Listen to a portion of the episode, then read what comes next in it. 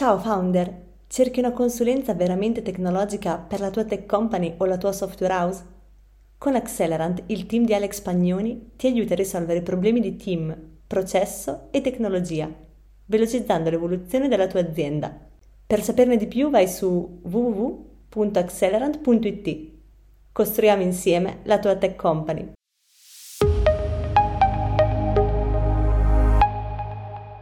Eccoci qua in questa nuova puntata del Sitio Show. Per chi è la prima volta che ci segue, allora il Sitio Show è una rubrica del sito Mastermind che è l'ecosistema del tech management con la più grande community italiana di CTO, engineering manager, altri tech executive e anche chi aspira a diventarlo. Quindi è un ecosistema che è stato fondato da Accelerant, che è l'azienda di consulenza manageriale per software house e tech companies.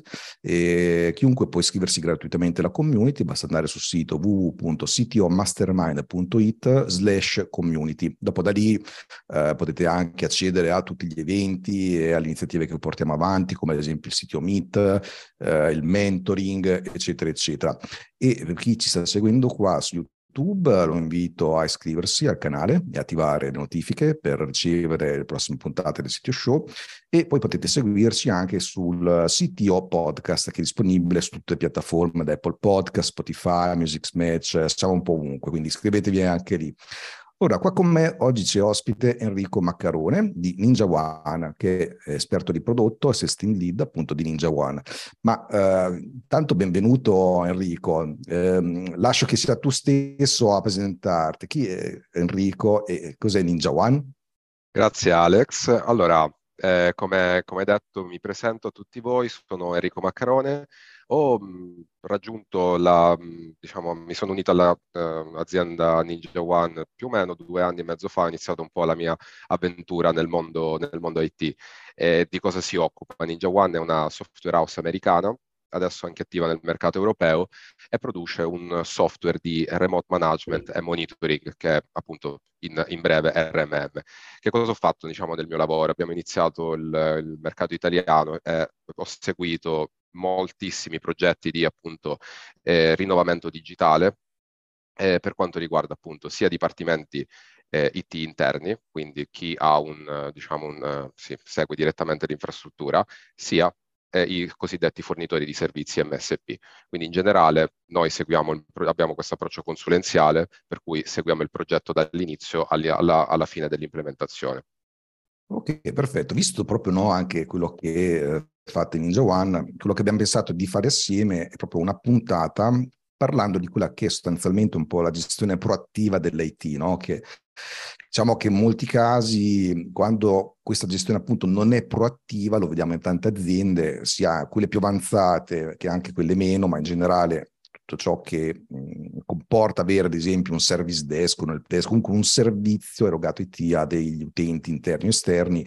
Ecco, vediamo che se appunto non c'è un certo tipo di gestione con certe procedure, processi, anche una cultura aziendale di un certo tipo, molte volte si assiste a quello che è di fatto un vero e proprio palazzo in fiamme. No? Ne abbiamo avuto occasione di parlare anche in altre puntate del sito show e anche in altri contenuti della, della community. E il fatto che tu abbia questa particolare esperienza in questo campo qui eh, era molto interessante approfondirla proprio per capire in realtà come possiamo evitare di ritrovarci in quella situazione. Quindi da una parte capire con te come la maggior parte proprio degli help desk IT gestisce anche tutto ciò che è incidenti incidenti, servizi, insomma quello che, che, possiamo dire, e di conseguenza quale dovrebbe essere un modello di gestione proattivo a confronto con quello invece reattivo, no? come lo possiamo inquadrare. Quindi ti lascio la parola così un po' introduci tu il tema. Sì, grazie. Sì, esattamente. Noi praticamente di cosa ci siamo accorti? Il, la quasi totalità dei progetti che andiamo a seguire vanno proprio a trasformare la gestione eh, della IT da un approccio, come l'hai definito tu, reattivo a un approccio proattivo. Un approccio reattivo, diciamo, per definirlo più nel, nel dettaglio, ha più o meno un processo che si svolge nella seguente maniera. Il, l'utente o tecnico praticamente si accorge che c'è un malfunzionamento nell'infrastruttura non si riesce a stampare, che so, un, un, file, o non riesco ad accedere a internet, non ricevo le email e tutti gli altri, diciamo, eh, vari problemi che posso andare a riscontrare nel mio utilizzo quotidiano eh, del, mio, eh, del mio endpoint, del, del, mio computer. Quindi io sollevo la richiesta al mio dipartimento IT tramite ticket o tramite un altro tipo di comunicazione, la, eh, il Dipartimento IT va ad analizzare il problema, identifica una sorta di, di risoluzione e va a notificare l'utente.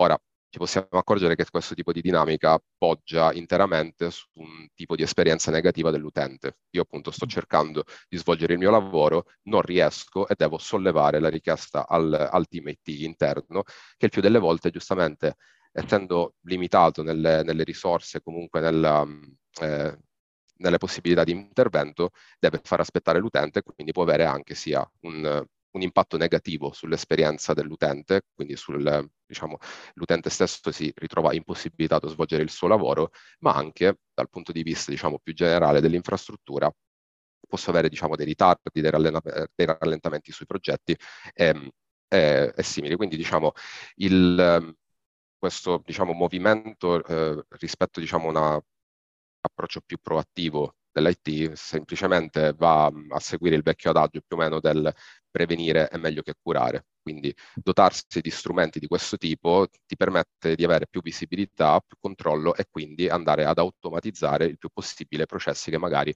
sono ripetitivi o ricorrenti. Ora, eh, da questo punto di vista volevo analizzare un pochino più nel dettaglio che tipo di costi mm-hmm. poi comporta, diciamo, questo per, un, per una, cioè, un dipartimento, un'azienda, un'azienda eh, per l'infrastruttura IT. Allora, noi abbiamo seguito un'analisi del sito VentureBeat che praticamente ha analizzato il semplice ehm, diciamo, costo di un downtime di un server, un server non più diciamo, eh, disponibile. Prendendo anche un caso molto, molto, molto ridotto, un 0,05% di inattività, per una piccola impresa questo equivale più o meno a 4 ore di malfunzionamento di, eh, di inattività. E questo ha un costo che può arrivare addirittura fino ai 55 mila dollari l'anno. Questi ovviamente sono eh, studi che sono, fatti, eh, sono, stati fatti sul mercato eh, americano, ma comunque il concetto è simile anche a quello, a quello europeo. Quindi prendiamo il caso di questi 55 mila dollari per un solo server e pensiamo a moltiplicarlo per tutti i server gestiti all'interno della propria infrastruttura. Questi ovviamente possono crescere esponenzialmente. Questo non è soltanto diciamo, il, l'unico costo ehm, che, che, possiamo, che abbiamo identificato. Ci sono le, le, ovvie perdite di produttività da parte del dipendente, che accennavamo prima. Io mi, mi trovo impossibilitato a, a, ad intervenire, a lavorare e quindi praticamente mi trovo lì a, girare, a girarmi i pollici. E, ehm, un altro argomento molto importante che volevo soltanto accennare qui perché appunto ci occuperemo di altro sono gli attacchi informatici ne sentiamo appunto de, negli ultimi anni purtroppo eh, moltissimi, anche molt, moltissimi ogni anno. E che cosa succede? Non, attac- non, non ci sono diciamo, attacchi che riguardano soltanto la grossa impresa, ma sono attacchi ransomware, per esempio, che sono indiscriminati e attaccano anche le piccole e medie imprese. Che cosa succede? Questo ovviamente sono, ehm, nascono, questi attacchi sono possibili anche a una mancata manutenzione dell'infrastruttura interna.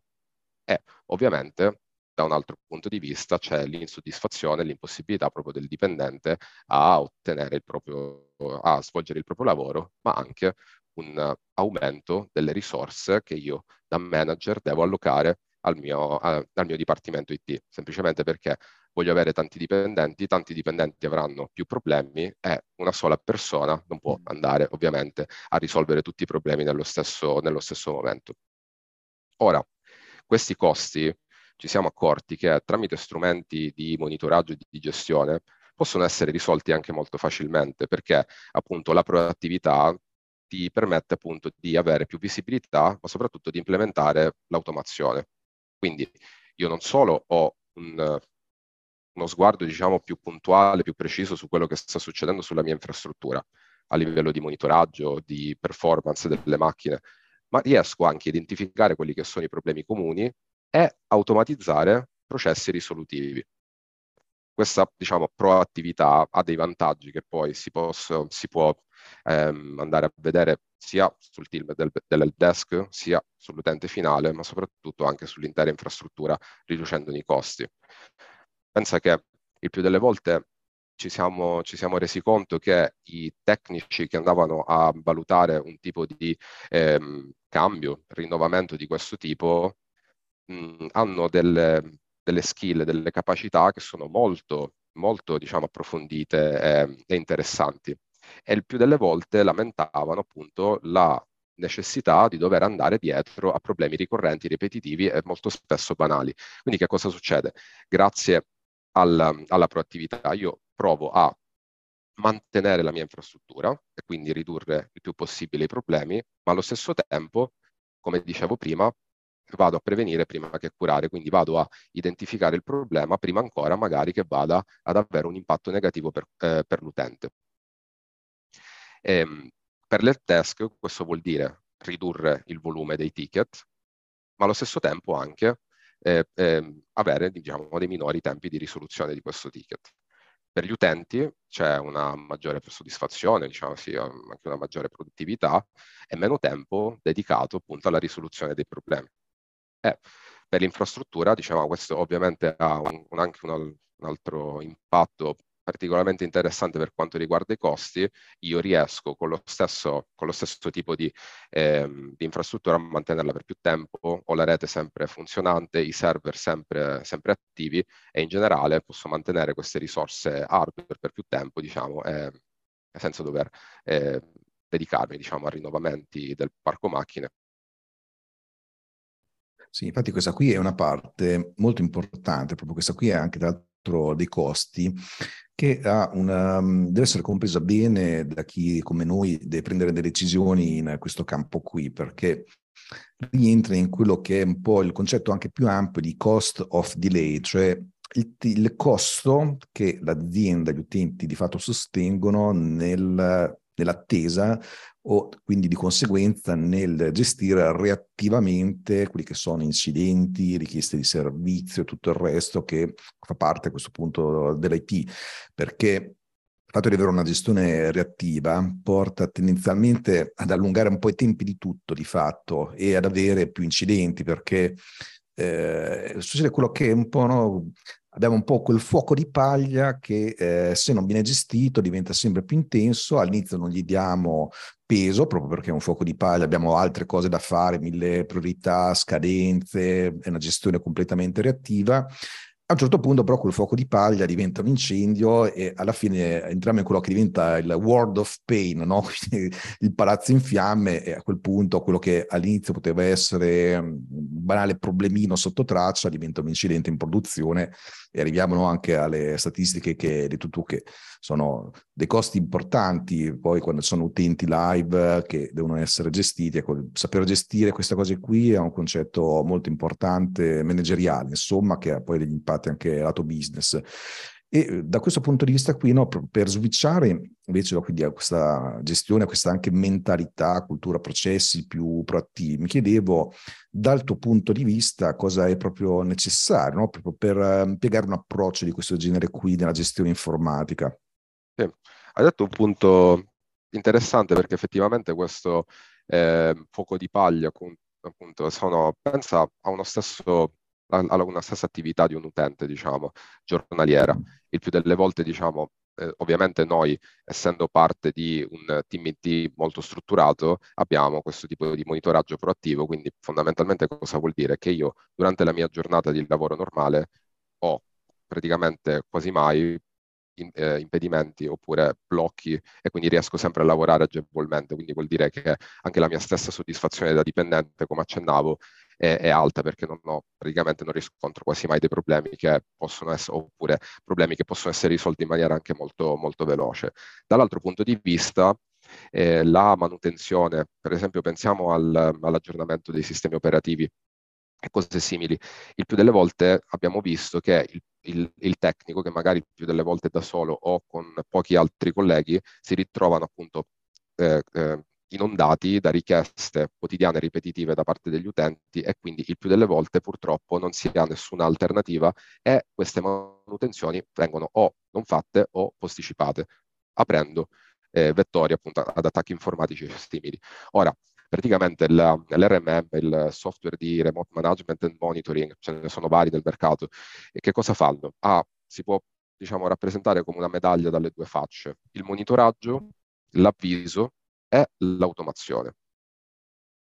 Il monitoraggio in cosa consiste? Il monitoraggio è molto semplice, praticamente che cosa, che cosa vado a fare? Vado a impostare tutta una serie di mh, eh, avvisi, allerte, soglie che mi vanno a dare una, chiaro, eh, una chiara idea diciamo, delle metriche, delle performance dei miei endpoint della mia infrastruttura IT. Per esempio, molto semplicemente pensate ad avere con un'unica dashboard, un'unica visione centralizzata tutto quello che succede appunto nella mia infrastruttura che riguarda server, endpoint, workstation, dispositivi di rete. Quindi io da tecnico non devo aspettare più il sollevamento di diciamo, il, il, problema da parte dell'utente, ma posso identificarlo e implementare una risoluzione il più delle volte automatica. Qui è dove andiamo a insistere eh, il più, un, un, po più, un po' più avanti. Quindi che cosa succede? Io ho un monitoraggio chiaro su quello che riguarda la mia infrastruttura, che tipo di endpoint ho all'interno della rete, che tipo di software ho installati, ma anche a livello hardware più nel dettaglio che so, indicazioni di integrità e prestazioni come l'utilizzo della CPU, lo stato dei dischi, se, posso, se ho dei, eh, degli errori predittivi su RAID o appunto sui dischi stessi sull'utilizzo della rete, se c'è un, un utilizzo anomalo, oppure molte volte eh, un utilizzo particolarmente eh, accentuato della CPU. Per eh, diventare proattivi occorre dotarsi di strumenti di monitoraggio e di automazione. Il monitoraggio che cosa ti permette di fare? Ti dà una metrica, una, diciamo, una visione chiara e puntuale su quello che succede nella tua infrastruttura. Abbiamo detto server, workstation, laptop, dispositivi di rete. Un software, diciamo, moderno e performante, appunto, ti permette di, di avere una chiara visione su tutto il ventaglio, appunto, della tua, eh, della tua infrastruttura IT.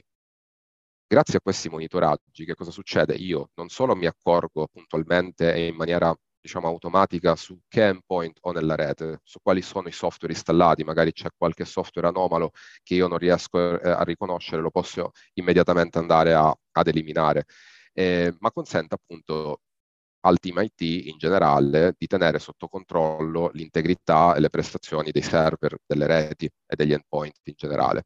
Ma soprattutto grazie a questo, a questo monitoraggio, io da responsabile IT identifico immediatamente il problema e come accennavamo, riesco a implementare una soluzione che il più delle volte, magari quando è semplice e ripetitiva, posso andare a automatizzare.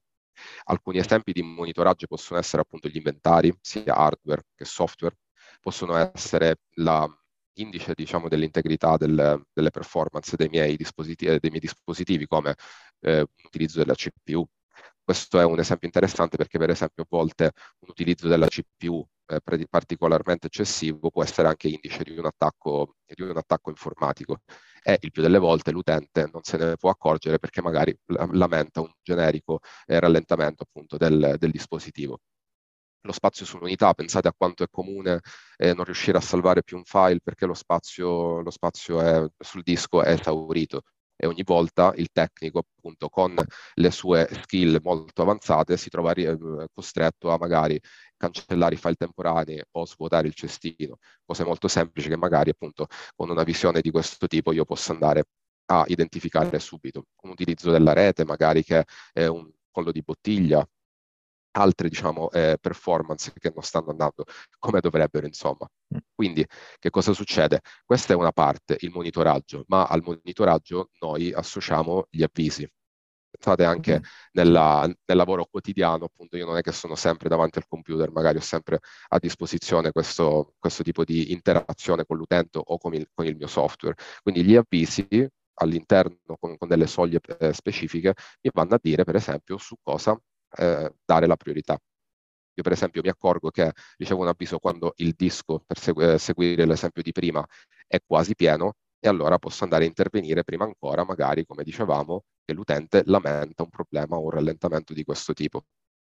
Quindi eh, praticamente che cosa succede? Eh, il, il, team IT in questo senso eh, è dotato di strumenti e diventa più, più potente, diciamo, più, più performante eh, prendiamo diciamo, tutti, tutti, gli errori, tutti gli errori come noi praticamente eh, seguiamo un approccio che il più delle volte va a identificare quelli che sono i problemi ricorrenti, banali, ripetitivi, e prendiamo, passiamo a monitorare, automatizzare la risoluzione di quei problemi. Grazie a questa diciamo, risoluzione, poi il team IT si ritrova diciamo, con tutte quelle skill, tutte quelle conoscenze a occuparsi delle cose, magari delle sfide più interessanti, più, eh, più coinvolgenti, diciamo, durante una giornata di lavoro e soprattutto può andare a risolvere quei problemi poi più impattanti, per esempio un downtime, un downtime del server oppure eh, software di produzione che non funzionano più in maniera molto più efficace e soprattutto con, con, maggior tempo diciamo, e, e, e tranquillità insomma, per, per poterlo fare.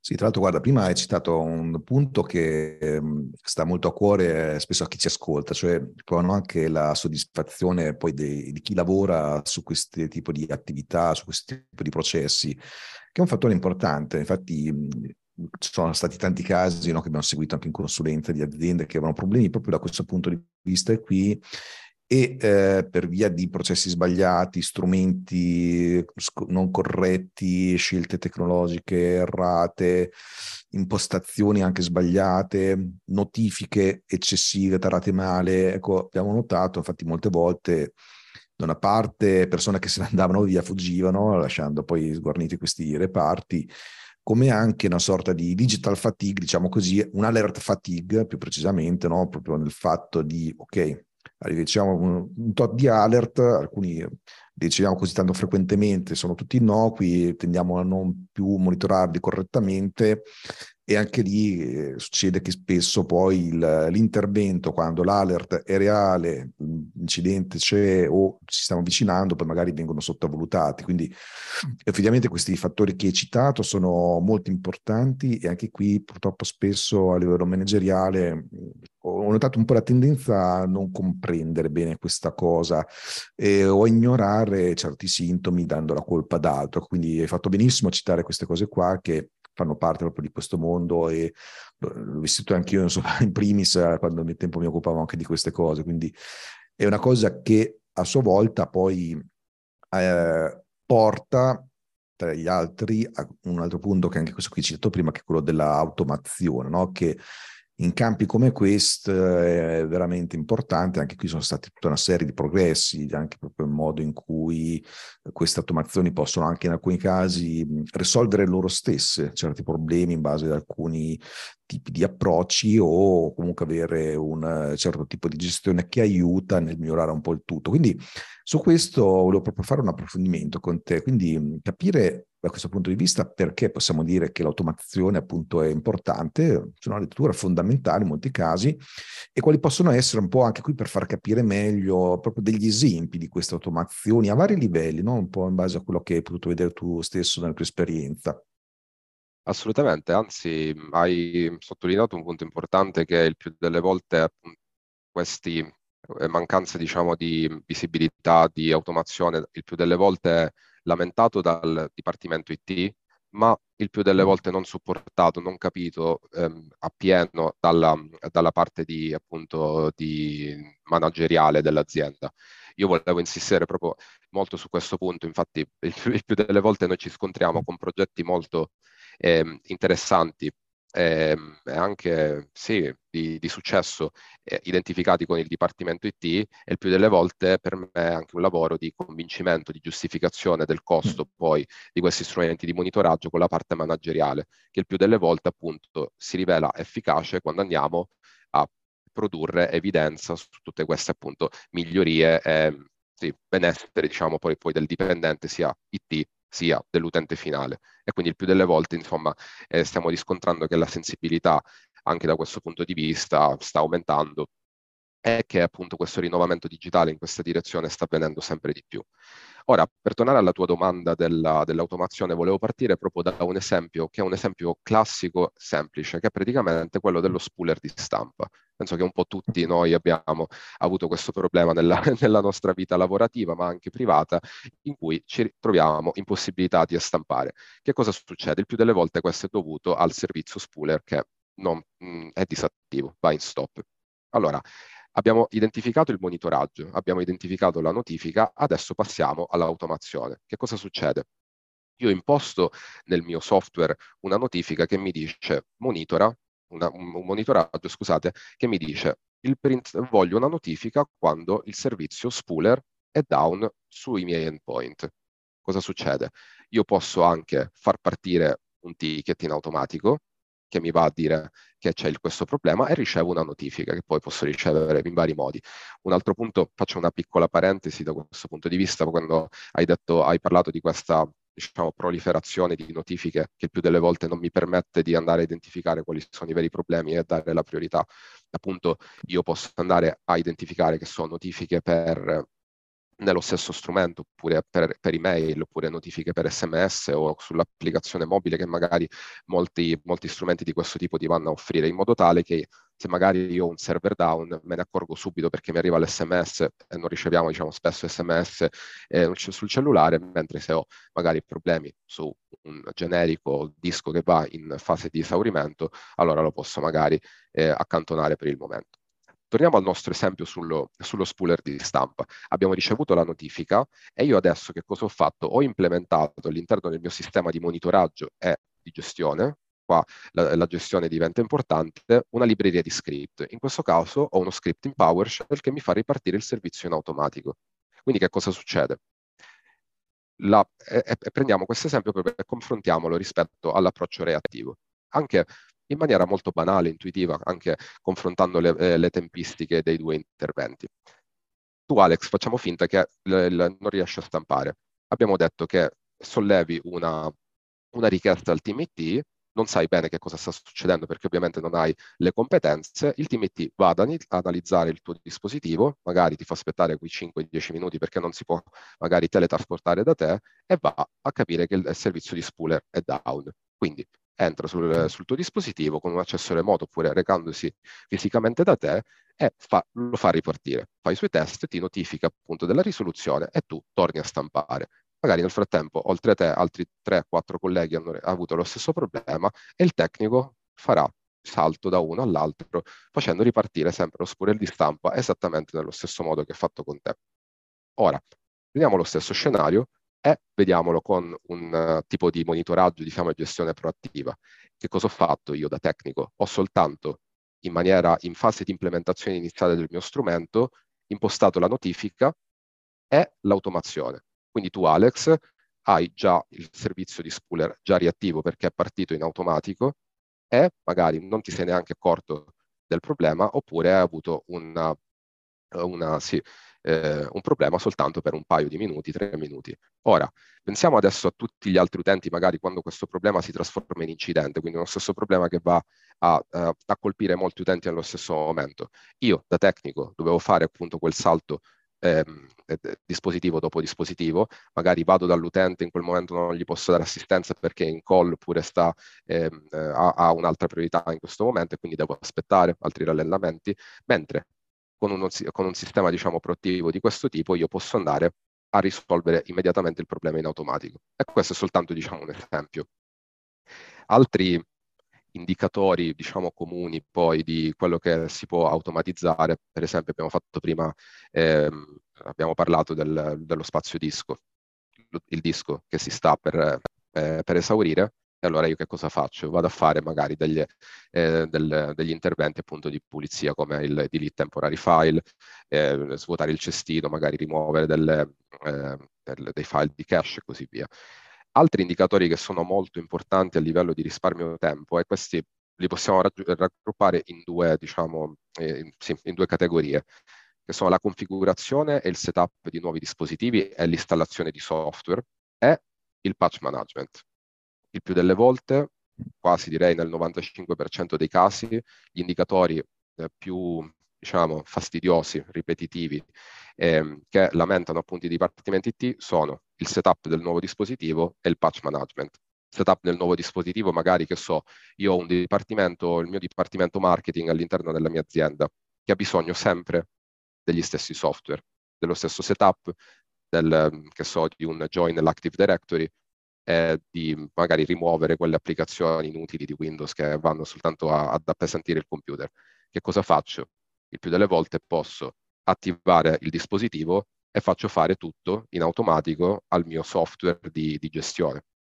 O pensiamo alle stesse patch del sistema operativo. Che cosa faccio? Anche qui automatizzo lo scan, mi dice sempre puntualmente, e qua torniamo al monitoraggio, che tipo di aggiornamenti sono disponibili per quei determinati endpoint, posso identificare quale andare ad installare e quali no e metterli tutti in produzione quando magari gli utenti non stanno più lavorando nel weekend oppure dopo l'orario di lavoro. Guarda, poi l'esempio della stampante è assolutamente calzante perché mi è successo proprio oggi di avere un problema di stampa che mi ero anche arrabbiato con la stampante, classico, no? gli dai la botta, certo.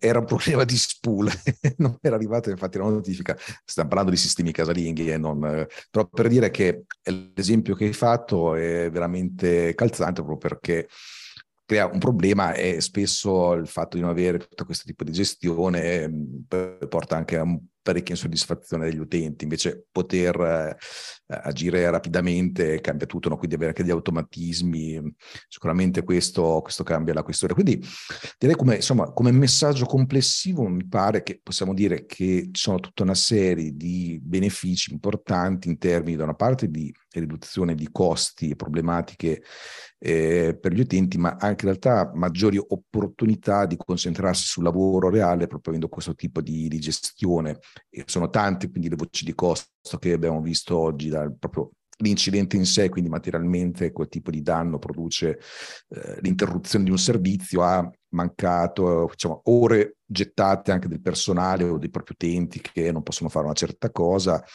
in alcuni casi anche richieste di risarcimento sono danni eh, utenti esterni piuttosto che tipo mancate opportunità proprio perché dobbiamo eh, impiegare molto tempo nel fare cose che se avessimo gestito proattivamente con i monitoraggi come abbiamo detto con l'automazione ecco non avremmo avuti fin dall'origine quindi avremmo potuto impiegare a fare altro.